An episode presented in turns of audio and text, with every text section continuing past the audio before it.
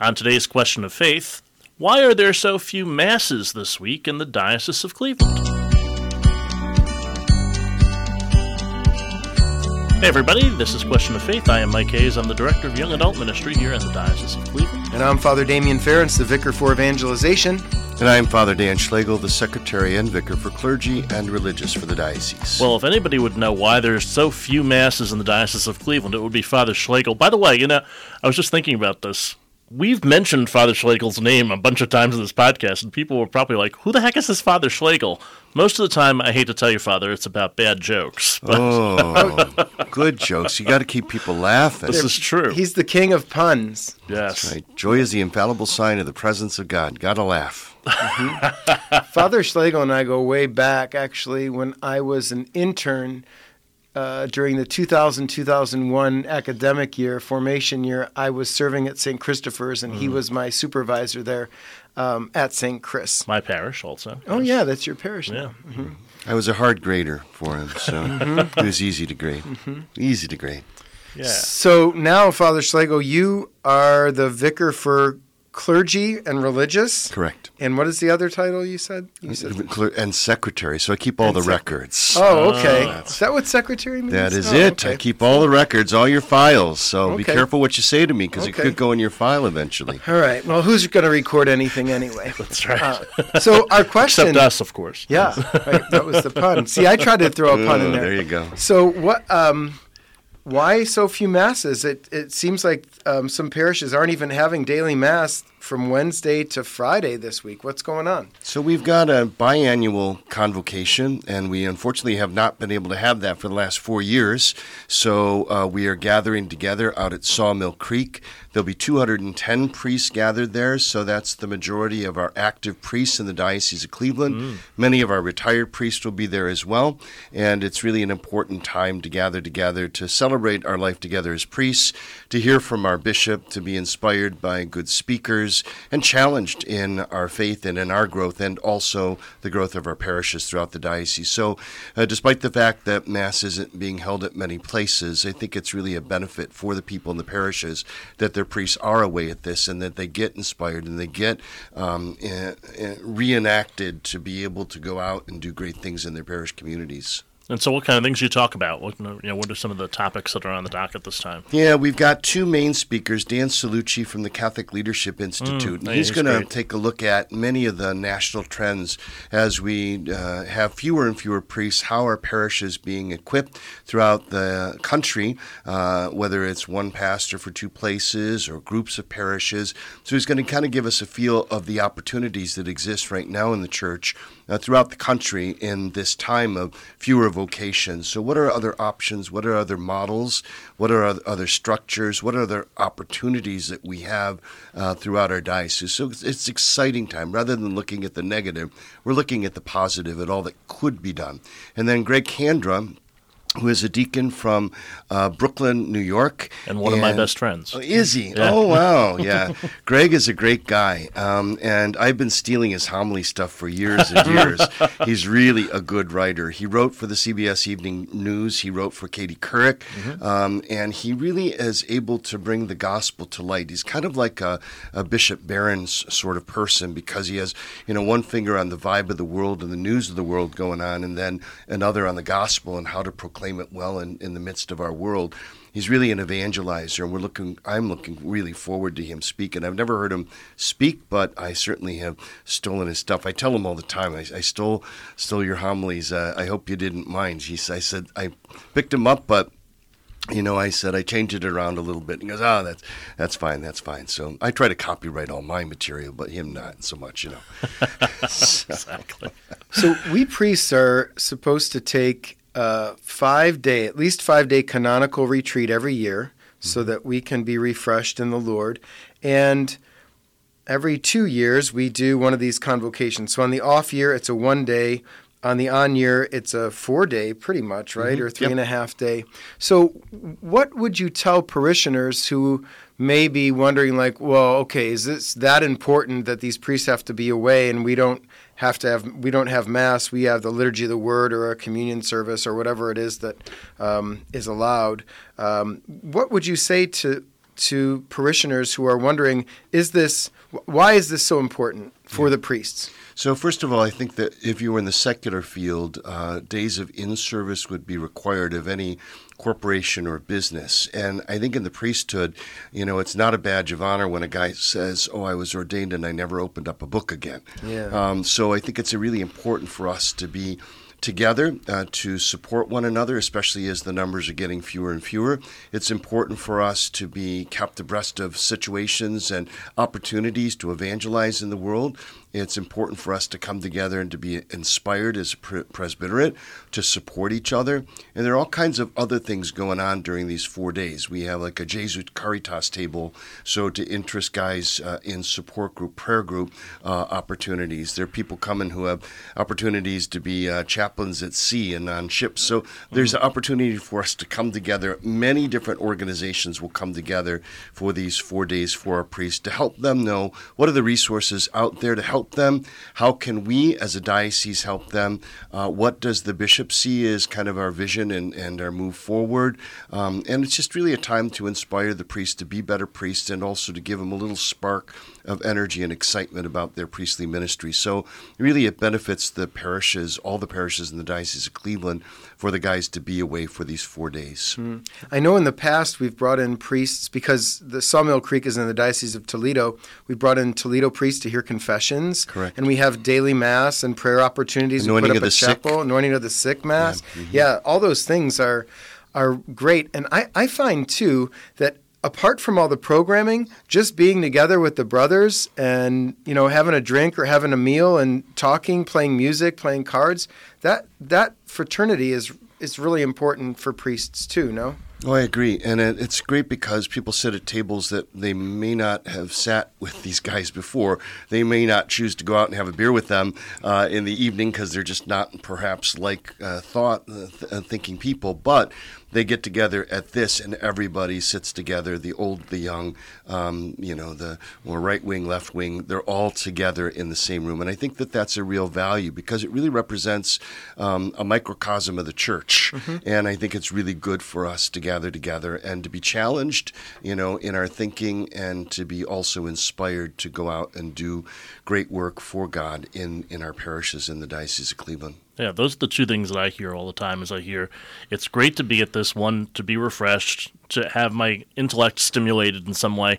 But I think the thing I hear the most is, you know, when I'm when I'm in the parish, I, I don't see the guys I was in seminary with all that much. Mm-hmm. You know, I try to get together with them regularly, but you know, busyness of life, you know, busyness of parish life takes me away. So this is an opportunity for me to catch up to some guys but it's also an opportunity to catch up with guys I never sit with, you know, who I never talk to, who don't think the way I think, and, and hear from them. So I think it's great. Yeah, it's, it's great. I'm looking forward to being out there. We're going to be doing some recording out there of uh, for our Eucharistic revival to talk to the priest about, well, what does the Eucharist mean to you? Mm-hmm.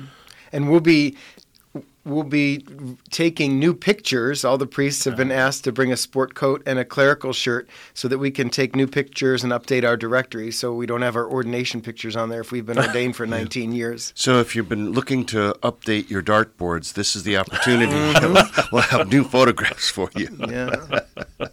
we'll send those around. And today's the feast. Father Schlegel would be remiss of me if I did. Today is the feast day of St. Francis that we're recording this on. Father Schlegel and I first met during the pandemic, and I had a mask on that was, of course, my dog. Oh, Hayes, and, Hayes. Yes, and so Father Schlegel. Oh, that, he loves dogs too. Yeah, exactly. He was like, "Is that your dog on your mask?" And I was like, "It was." I need one of those. Yeah, that's exactly right. Yeah, no, I had a dog for 15 years. Her name was Halo, and she was a great companion to me, especially when I was uh, at Holy Angels and on my own. So it was great coming home at the end of the day, and the dog was always happy to see you, and it was a companion for me during that time that I uh, lived by myself out in the country, away from mm. family and friends. And so I really uh, loved having a dog for sure. Couldn't do it downtown right now, but you know I can always dream. I do have a little stuffed dog on my bed, but mm. you know. I'll bring my dog once in a while. There you go. Great. Well, yeah, my dog is on his last legs, as I said before. He's going to be 17 years old in about a week.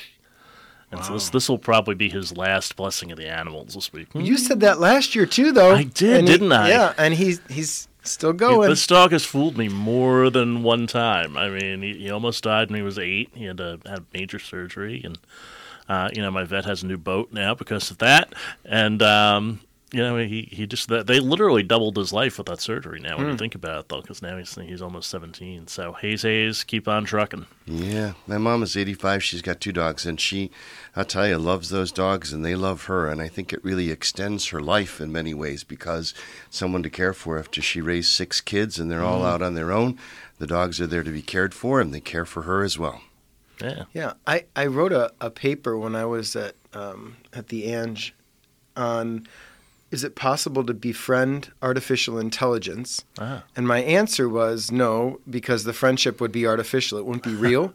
but you could have friendship with an animal or even a plant. And the, my argument was that because they're both alive, they're both living things, and there's some sort of reciprocity that takes place that with living things that doesn't take place with uh, with um, artificial things. A plant would be a stretch for me, but you know, it just But- doesn't quite do the same. But gardening, Oh, gardening, gardening, and that's doing that, like people like gardening, I and you talk to your plants, they grow more. I mean, that's a whole other show. That's a whole other show. You know, I yes, get I get all nerded out on things like this. As long as we're talking about gardening, you know, I live in a condo because I don't like gardening, Oh. right? And and I don't and I don't like I can't fix anything is the other thing. So I live in a condo. That I will share this story this week.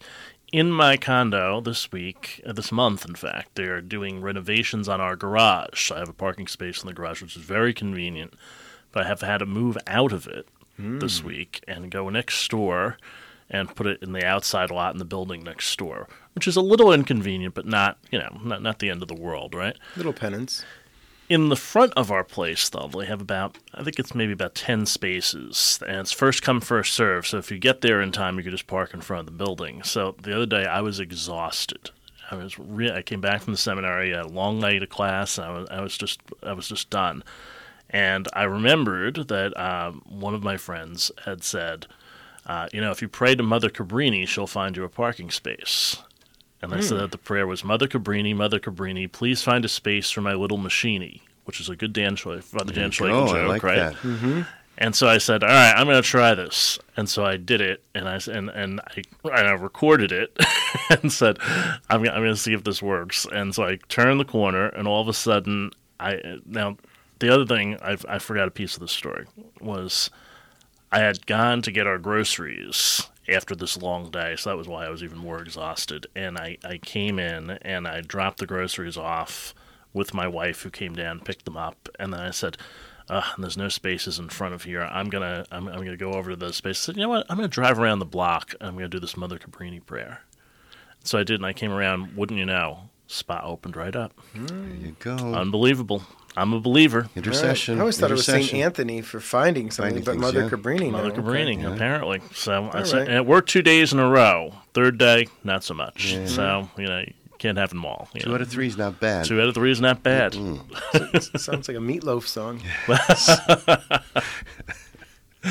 Uh, and so, so priest convocation, you guys will be out there all week. Uh, I'll be out there. What Thursday? Is, uh, so Thursday two days from now. afternoon, mhm. Yep. and it ends Friday, I think, at lunchtime. So yeah, pray for us, please, because it's an important time for the presbyterate, and uh, hopefully all our priests get refreshed. Yeah. What are you guys both looking forward to most?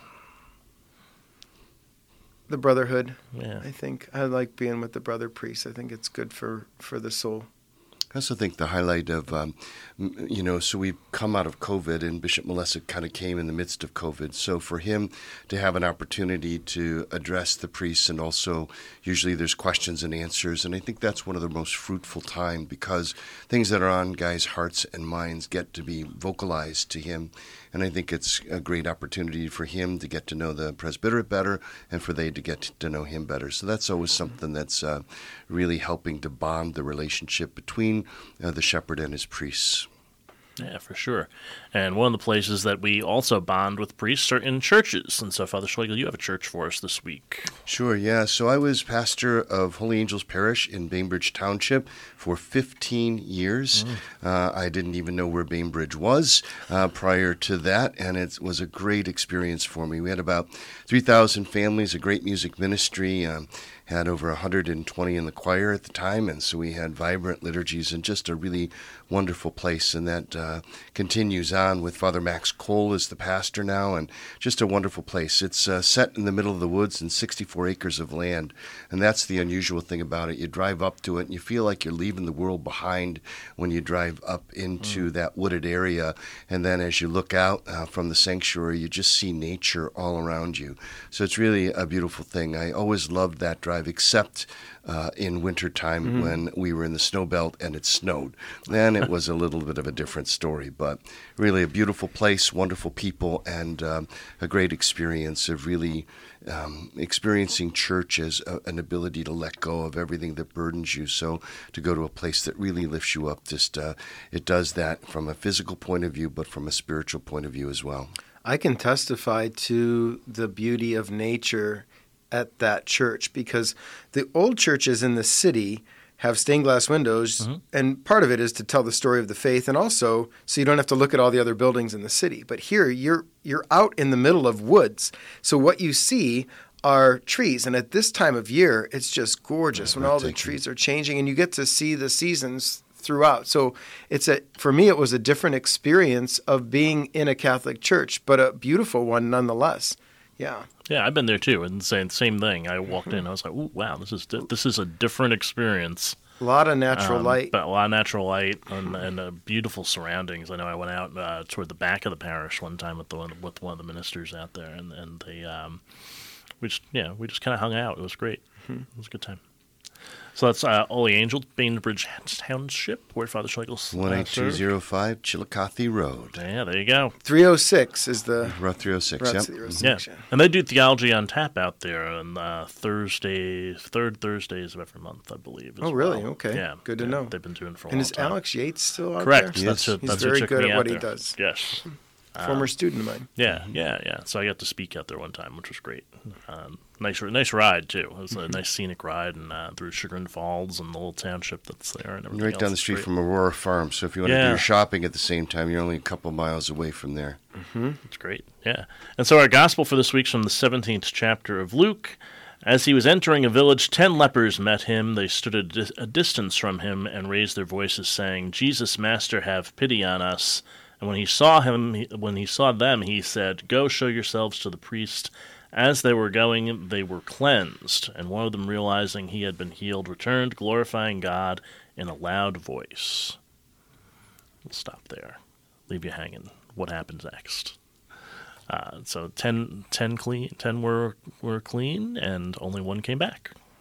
And the one who came back was a Samaritan. In a loud voice? In a loud voice. There's a lot there, right? Mm-hmm. Yeah. So we'll leave it there for uh, you to pay attention to this week for our gospel. And uh, uh, Father Dan Schlegel, it's been great having you. So thanks, um, great being on. Enjoy the priest convocation, and um, we'll see you out there. I'll see you out there on Thursday. You guys will be together all longer. See him that. tonight at registration. And, uh, Don't forget to pray for us this week. Yes, pray for our priests and uh, pray for the speakers and everybody else who will inspire them this week. And we'll uh, be praying for you as well here on Question of Faith, and we'll have uh, all of this and even more next time on Question of Faith. Rock and roll.